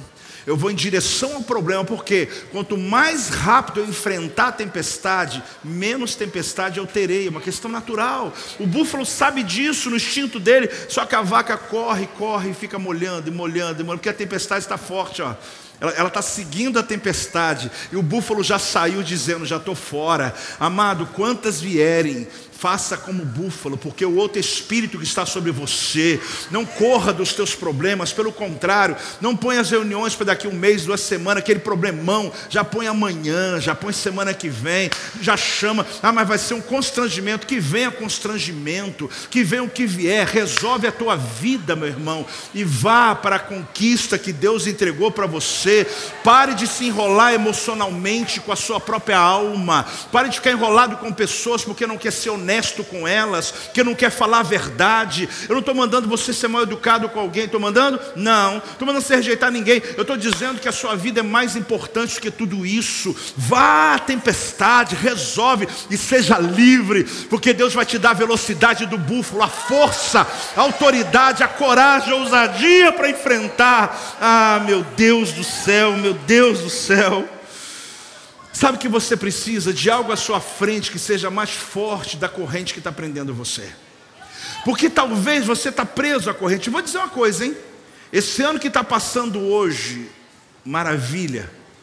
Foi falado ali hoje, muita coisa boa aconteceu. Lindo. Apóstolo, eu estou tão grato em 2022 que eu não quero nem que chegue meia-noite. Eu estou tão bem nesse ano. Irmão, até agora há pouco, lindo. Meia-noite um vira corrente. Se você não se livrar desse ano que passou amanhã, você não vai conseguir ver nada do que eu estou falando para você. Então quebra essa corrente. Sabe como eu quebro corrente? Eu tenho algo na minha frente que me, que me coloca com mais entusiasmo do que aquilo que está atrás de mim. Por mais lindo que foi, gratidão total para o meu Deus, mas eu vou partir para cima deles. Eu quero ir à frente. Eia, vamos conquistar o que tem à frente. Isso é maravilhoso que Deus quer fazer. Tem muita gente aqui que está emocionalmente preso em 2019, no Covid 2020, está contando história em 2021, está passando ainda apertado, dizendo: Meu Deus, mas esse ano eu tenho que ainda passar uns dias, eu tenho que pensar, meu Deus, está acabando os dias, eu nem sei o que, que eu faço. Eu vou dedicar o mês de janeiro para poder me desmamar do 2022. Que desmamar nada, irmão. Quebra essa corrente hoje, corta o cordão umbilical, parte para cima, entra o próximo ano e seja vitorioso. Ei! Ei, igreja! Acorda em nome de Jesus. Novo ano pode mudar alguma coisa? Não. O que pode mudar é o outro espírito. Porque senão, gente, porque tem gente falando aí, o pastor está falando tudo isso aí, é só meia-noite e um, nada, nada, nada a ver. É mais um dia. Não está tão errado não. Você não está tão errado não. É mais um dia. Mas o outro sopro. É um outro espírito. É outra profecia. É outra regência. Então já não é mais um dia comum já se tornou um dia especial. Então, novo ano não pode mudar as coisas da sua vida. O que vai mudar, o que vai interferir é ter um outro espírito. Graças a Deus por esse ano que está passando. Mas eu vou ficar preso na corrente dele? Você vai ficar? Não. Apóstolo, eu estou aqui pensando ainda. Meu Deus do céu, o senhor falou agora. Eu tinha já planejado meu mês de janeiro para pensar melhor. Irmão, é hoje. Não é nem meia-noite, não. Hoje aqui é noite, antes da gente ir embora, antes de ser o último amém. Você já faz teu compromisso com Deus e fala assim: eu estou igual o búfalo aqui. Eu parti para cima da tempestade. Eu estou com o espírito de Caleb. Eu vou conquistar. Eu vou partir para cima. Fala comigo assim: eu estou indo para onde já estive. De novo. Ah, eu quero ler uma coisa para vocês aqui. Caleb, ele espiou a terra, porque ele carregava a visão de onde ele esteve. Irmãos, qual lugar que você esteve? Apóstolo, não está muito bom o lugar que eu fui, não. Então eu vou te levar a um lugar hoje. Porque eu fui no futuro e estou te levando ao futuro. Quem está no futuro comigo? Eu estou te levando. Então, olhe bem o que, que ele fez. A Bíblia fala: Eu farei entrar na terra que espiou. Opa! Eu farei entrar na terra que ele então significa que ele viu uma coisa e Deus falou: Eu vou fazer ele entrar no que ele viu. Cuidado com aquilo que você está trazendo para a sua visão. Cuidado com aquilo que você está planejando para a sua vida. Aqui diz assim: Eu farei vir até a terra onde ele vem. Eu trarei para a terra pela qual ele já chegou. Eu trarei para a terra de onde ele veio. Olha que coisa forte isso. A verdade é que Deus está dizendo: Olha, eu não estou fazendo nada além. Eu estou fazendo o que ele me pede. Porque toda hora que ele olha, ele continua vendo a terra que ele foi nela. O teu problema, querido, é o que você está vendo. Pelo amor de Deus, entenda isso, pelo menos hoje. O teu problema é o que você está planejando, o que você está vislumbrando, o que você está vendo, o que você está declarando. Deus está te levando na terra que você viu. Então, melhora essa visão aí, gente. Melhora esse sonho, melhora essa profecia. Pega o teu caderno do sonho aí, exagera.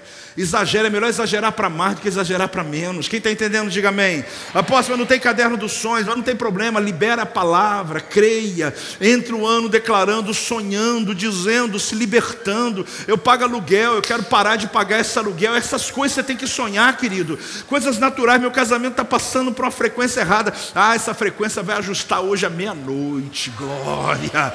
Ah, Senhor, meus filhos não conseguem andar na mesma frequência que eu. Ah, querido, começa a sonhar essas coisas. Ah, mas a empresa que eu tenho, ao invés de crescer, está diminuindo. Então projeta três, quatro, cinco vezes maior. Veja, vai no futuro e fala: Deus, eu fui, gostei, e eu estou orando agora para o Senhor fazer, porque Deus só está precisando de uma palavra tua. Deus está precisando só de uma visão tua. Tem alguém entendendo ou não? Deus está precisando de uma visão tua, de uma disposição tua sobre o futuro. Você precisa visitar o futuro. Eu estava agora há pouco reunido com os pastores do ministério visitando o futuro. Daqui a pouco eu concluo um pouco sobre aquilo que nós conversamos numa sala hoje, porque eu disse para eles: Deus mostrou o futuro de vocês aqui. Deus me deu uma visão sobre o que vai acontecer nos próximos 12 meses nessa igreja. E eles começaram a enxergar como eu, assim espero. Eles começaram a ver como eu. falei: olha, você sabe o que é isso? É possível. E a gente saiu dali sonhando. Eu já subi aqui hoje, já no profético, porque a gente já visitou. Visitei meu futuro e decidi ficar lá. Fala comigo? Visitei meu futuro e decidi ficar lá. De novo. Visitei meu futuro e decidi ficar lá. Foi o que aconteceu com Caleb. Como é que pode ele pisar numa terra como aquela e esquecer? Só incrédulo mesmo.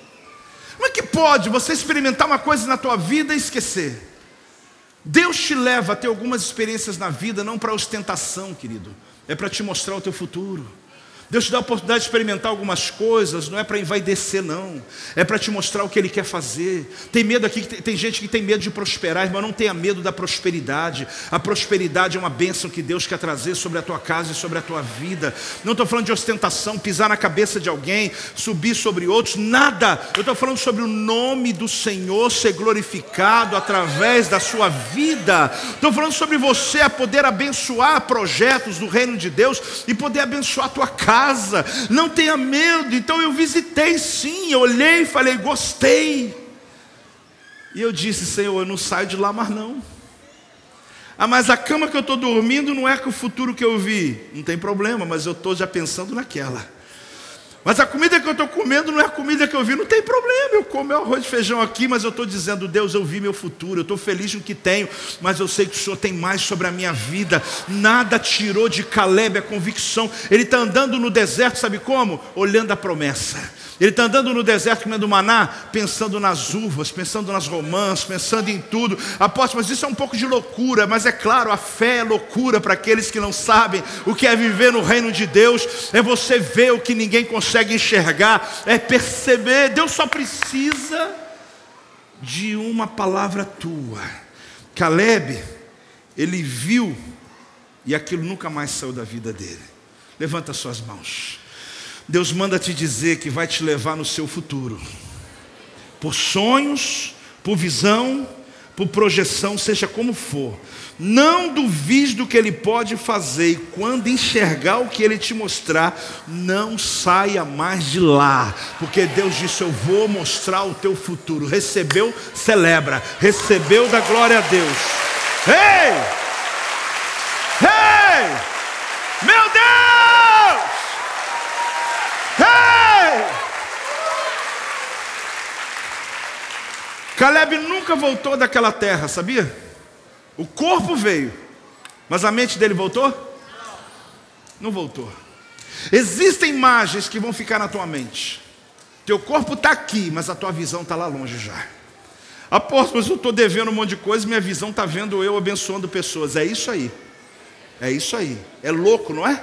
mas é onde Deus está dizendo: veja que eu vou te colocar onde você está. Eu vou te colocar onde eu estou esperando você. Porque desde que eles foram lá, Deus estava esperando que eles voltassem. Só que por causa da murmuração, foram 40 anos de sofrimento. Não me inclui nisso, não. Fala para o teu irmão, não me inclui nisso, não. Fala para ele. Esse negócio de nós aí, não estou com esse negócio não. Esse negócio de nós, vamos, nós não, não me inclui nessa angústia tua, na decepção da tua vida. Se o teu ano não foi bom, está passando luta, desculpa aí, Deus te abençoe, mas a promessa que Deus tem para mim, eu vou pegar com todas as minhas forças. Ele anda no deserto com a visão da terra prometida. Esse é o segredo. Vou repetir. Andar no deserto com a visão da terra da promessa. Esse é o segredo. Esse é o segredo para todas as coisas que você deseja fazer. O texto diz assim: Eu farei vir, eu trarei. Você observe que Deus já está, já estava lá, dizendo: Eu estou aqui te esperando. O meu olhar precisa ser para o lugar onde Deus está. Todo mundo contagiado, todo mundo debaixo da mesma incredulidade, espírito da desistência, uma linguagem de derrota, tomados de medo. Aí Deus levanta uma pessoa. Quem que ele vai levantar? Você. Todo mundo falando a mesma coisa. Sabe por quê? Porque é cômodo. Falar o que todo mundo está falando, viver o que todo mundo está vivendo. Mas ele tinha sobre ele uma voz. Que quando ele falava era o ruar. Eu começo a caminhar ao final, mas continuo profetizando. O profeta Amós ele diz assim no capítulo 3, versículos 7 a 8: Certamente o Senhor Deus não fará coisa alguma sem primeiro revelar o seu segredo aos seus servos, os profetas. Rugiu o leão, quem não temerá? Falou o Senhor Deus, quem não profetizará. O espírito da profecia está sobre essa igreja hoje. Talvez você está muito acostumado a alguém dizendo para você, na casa assim diz o Senhor, isso também é profecia. Mas existe um ambiente profético, querido, que você se encontra, ambiente muito propício. Porque aqui a pouco, alguns minutos, quando a gente orar, você vai ter uma grande oportunidade de replicar coisas que você me ouviu, ou falar aquilo que eu não falei, mas de você poder estabelecer conquistas, porque você está numa reunião de oração, você está numa reunião profética, você está num ambiente de mudança extraordinária. Eu preciso entrar num campo aqui, querido, antes de terminar. Eu quero saber se você continua comigo aqui. O ano bíblico é 5.783. É o ano do Pei e o Gimel. A letra Pei é a letra 80 do alfabeto hebraico. Olhe bem, está vendo essa letra aí? Essa letra, querido, ela tem um significado. No alfabeto hebraico, ela significa boca. Toda letra hebraica tem um significado ligado ao corpo ou alguns sentimentos, ou mesmo a porta, casa, algum adjetivo. A letra do 80 ligado, posso, mas é 2023. Opa, você não perdeu a frequência. Sim, mas no, no ano bíblico, 5.783. Então significa o quê? Que quando a letra P, ela é escrita no final de uma palavra, ela tem um outro desenho que significa ponto final ou significa silêncio. Quando eu uso P no final, é silêncio. Quando eu uso no início, boca. O que, que significa? Que nós estamos no ano de Caleb. É do silêncio para exaltar a profecia.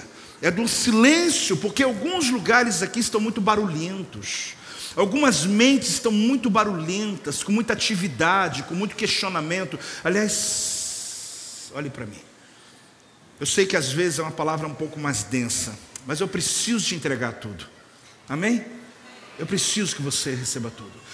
O que, que Caleb tem? O que, que essa letra tem? Ela significa o silêncio no final, mas a boca, por quê?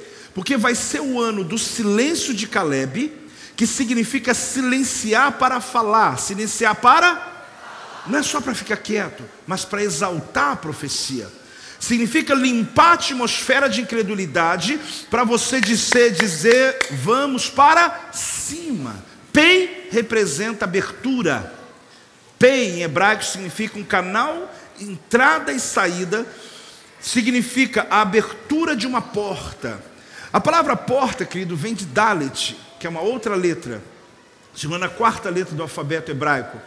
Mas não é a porta em si, mas são as ventanas de uma porta. Pei significa o ambiente livre aberto, que não tem nada, nenhuma madeira segurando, é uma porta aberta. Então existe uma profecia nesse ano que nós entramos, de que muralhas serão feitas portas onde tem muralha. Deus vai abrir caminho onde não tem. Deus vai abrir acesso sobre a tua vida. Preste atenção. Representa o que mais? O vão que se cria quando se abre as abas. Significa parte interior, significa face. Quando eu olho para a pessoa, eu consigo identificar quem é essa pessoa. Atrás, quando a pessoa está olhando por trás, eu olho e falo, fulano, fulano, fulano. Aí você olha o rosto e fala, não é quem eu pensei, porque a face denuncia quem você é. Preste atenção. Aqui essa palavra, a letra P de novo, ela tem dentro dela, nessa parte branca, o desenho do Beit, a segunda letra do alfabeto que significa casa, essa letra. Ela está escondida dentro da letra, exatamente a letra que significa casa. É no interior da casa. Quando eu profetizei para você que grandes projetos virão da família, preste atenção, pasmem. Sonhos, projetos financeiros, estratégias, além do que eu disse sobre os casamentos, virão dos filhos os filhos que Deus lhe deu.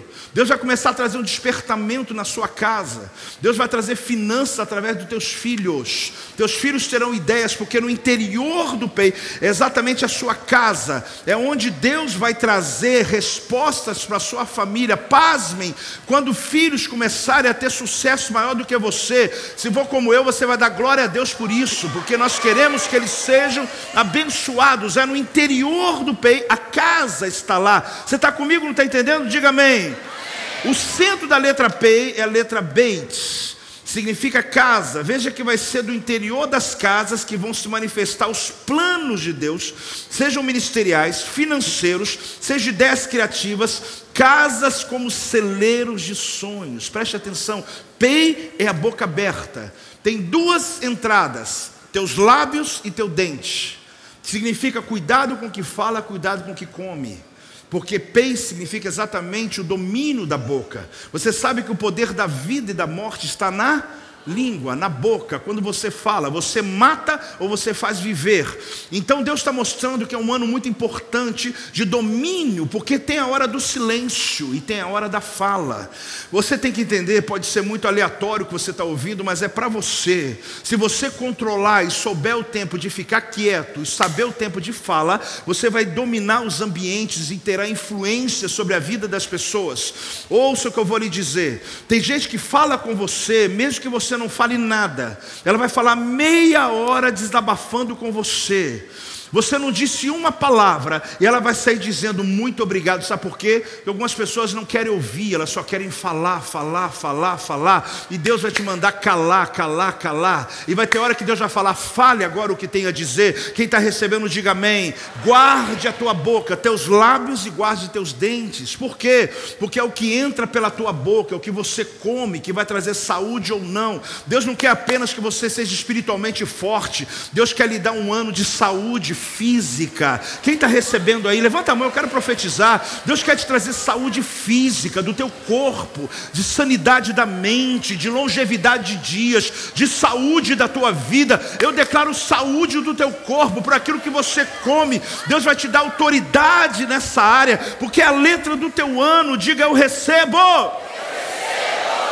Por que, que o PEI é importante? É a década do evangelista. Eu preguei isso lá atrás, quando entrou 2020, 2021, e eu continuo dizendo: nós estamos na década do evangelista. Influência é ouvir a voz que está além das paredes, ou é você entender o que o mundo lá fora está gritando. A nossa visão não se encaixa na topografia de paredes aqui. A nossa visão é pastorear mais do que uma igreja. Deus mandou pastorear a cidade. Por isso eu preciso de você nesse ano. Eu preciso de abrir muitas células. Eu não sei se você está entendendo, querido. Eu preciso da tua casa, eu preciso da tua disposição, eu preciso da tua liderança. Nós vamos abrir células na cidade inteira. Chegou a hora de nós alcançarmos, de buscar novamente nossas autoridades nessa área, alcançando geograficamente, porque nós não estamos presos numa topografia geográfica aqui desse bairro desse lugar que você está só no teu carro, entra aqui e volta para casa. Esse ano vai ser diferente. Deus quer lhe trazer uma influência lá no teu bairro. Deus quer usar a tua casa. Eu não sei quem está recebendo. Não fique com medo, não. Deus vai lhe dar autoridade, influência e capacidade. Você vai revolucionar a tua rua. Oh, é tempo da igreja. Ei!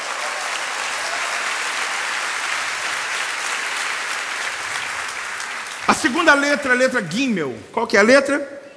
Essa letra representa o número 3. Você percebe que ela tem como se fosse duas pernas. A visão do Gimel é pé. A visão do Gimel é um homem andando à frente, não para trás, mas para frente. Então, entendimento, apóstolo, mas o que, que significa isso? É, é, o culto é profético, então se liga. O que significa isso? Que nós estamos entrando nesse ano debaixo exatamente desse número 3, porque o Gimel tem uma função. A função do Gimel é uma ponte. O Aleph Beit são as primeiras duas letras do alfabeto. O Gimel é capaz de juntá-las, tanto o passado quanto o futuro. O Gimel representa prosperidade, uma palavra que está ligado a coração bom, que entrega, que ajuda os pobres, está ligado ao Gimel. Preste atenção, porque a quarta letra é Dalet, é a letra da pobreza da necessidade. Ela aponta sim para uma porta, mas ela aponta para o necessitado. O, o 3 é exatamente aquele que liga, aquela ponte que liga entre a necessidade de alguém com a sua prosperidade. Ministérios, preste atenção, pessoas e ministérios que investirem na necessidade das pessoas vão ter tempos de vacas gordas. Se você entender que esse é um ano de ajudar pessoas, de abençoar a necessidade das pessoas, não só quando a igreja, que vai fazer muito esse ano obra social, mas você ter a disposição de ajudar pessoas necessitadas necessitadas. Eu não sei se você está prestando atenção. Deus vai olhar com olhos diferentes para aqueles que têm esse coração de entrega, de abençoar, de entender que eu, eu posso, eu tenho, o meu sobra para eu poder abençoar pessoas. Então, essa letra, ela representa uma ponte. Ela une dois pontos que estão separados. Ela representa Gadol, algo grande. A grandeza em ser uma pessoa bondosa, procurar o bem daquele que não tem posse. A profecia para os ministérios que estão me ouvindo agora, igrejas, é essa aqui: ministério que investir na ajuda aos necessitados e a evangelização das cidades viverão o melhor tempo da sua prosperidade. Esse é, é o tino que Deus está trazendo para nós esse ano. Nós continuamos fazendo tudo, mas tem uma área que Deus está dizendo: é o ano que eu quero te levantar, e você também na sua individualidade, porque você é a igreja, é a ponte que une dois lados do rio, que estava um do lado do outro, porém separados casamentos Então, do lado do outro, debaixo do mesmo teto, mas esse guinho significa ponte que une propósitos. O Senhor manda dizer o que? Não tente imortalizar onde Deus esteve, ou seja, a igreja que tentar imortalizar onde Deus fez no passado e não olhar para o futuro não vai perseverar, porque a igreja primitiva quis ficar só em Jerusalém. Deus mandou perseguição para que eles se espalhassem sobre a terra. Então é um tempo que você precisa compreender, Deus já fez, mas ele quer fazer coisa nova, coisa nova. Vai haver uma frequência da igreja brasileira, isso eu já disse para você, como nunca houve. Vão cair os muros da separação de denominações e vai fortalecer a igreja do Brasil para uma grande batalha espiritual que está acontecendo. Vai ser um ano de unidade das igrejas brasileiras. Acredite, vai haver uma necessidade de nos unirmos para ficarmos fortes e podermos determinar o reino de Deus sobre o Brasil, porque o Brasil tem promessa, querido, e não vai ser ninguém que vai roubar as promessas que Deus tem sobre essa nação. Nós não confiamos em príncipes, nem filhos de homens, pode celebrar, mas nós confiamos no Deus. Aleluia! Deus da nossa salvação. Aleluia. Ah, quantos solteiros eu tenho aqui? Faz assim. Levanta com fé, vai. Levanta com fé, fica a mão levantada. O Senhor manda dizer para vocês, solteiros, que Ele tem pressa na evangelização, e por isso Ele vai unir casamentos de vocês. Ele vai unir para que vocês se casem, sabe por quê? Porque Ele tem interesse que esse ano casamentos sejam levantados para a evangelização do mundo, para a igreja serem abertas, solteiros. Deus tem uma bênção para você, acredite, esse é o teu ano. Tem algum solteiro aí para celebrar? Dá glória a Deus aí, meu irmão. Pensou que você ia ficar fora? A palavra para minha liderança nessa igreja e toda liderança eu já disse, é frequência. Qual que é? Frequência. Se nós estivermos na mesma frequência, Deus vai nos conceder vitória sobre todos esses níveis. Este é o meu podcast. Você pode acompanhar meus conteúdos diários no Telegram e as mensagens completas no meu canal do YouTube. Não se esqueça de me seguir no Instagram. Compartilhe essa mensagem com outras pessoas e lembre-se: quem se adianta, governa.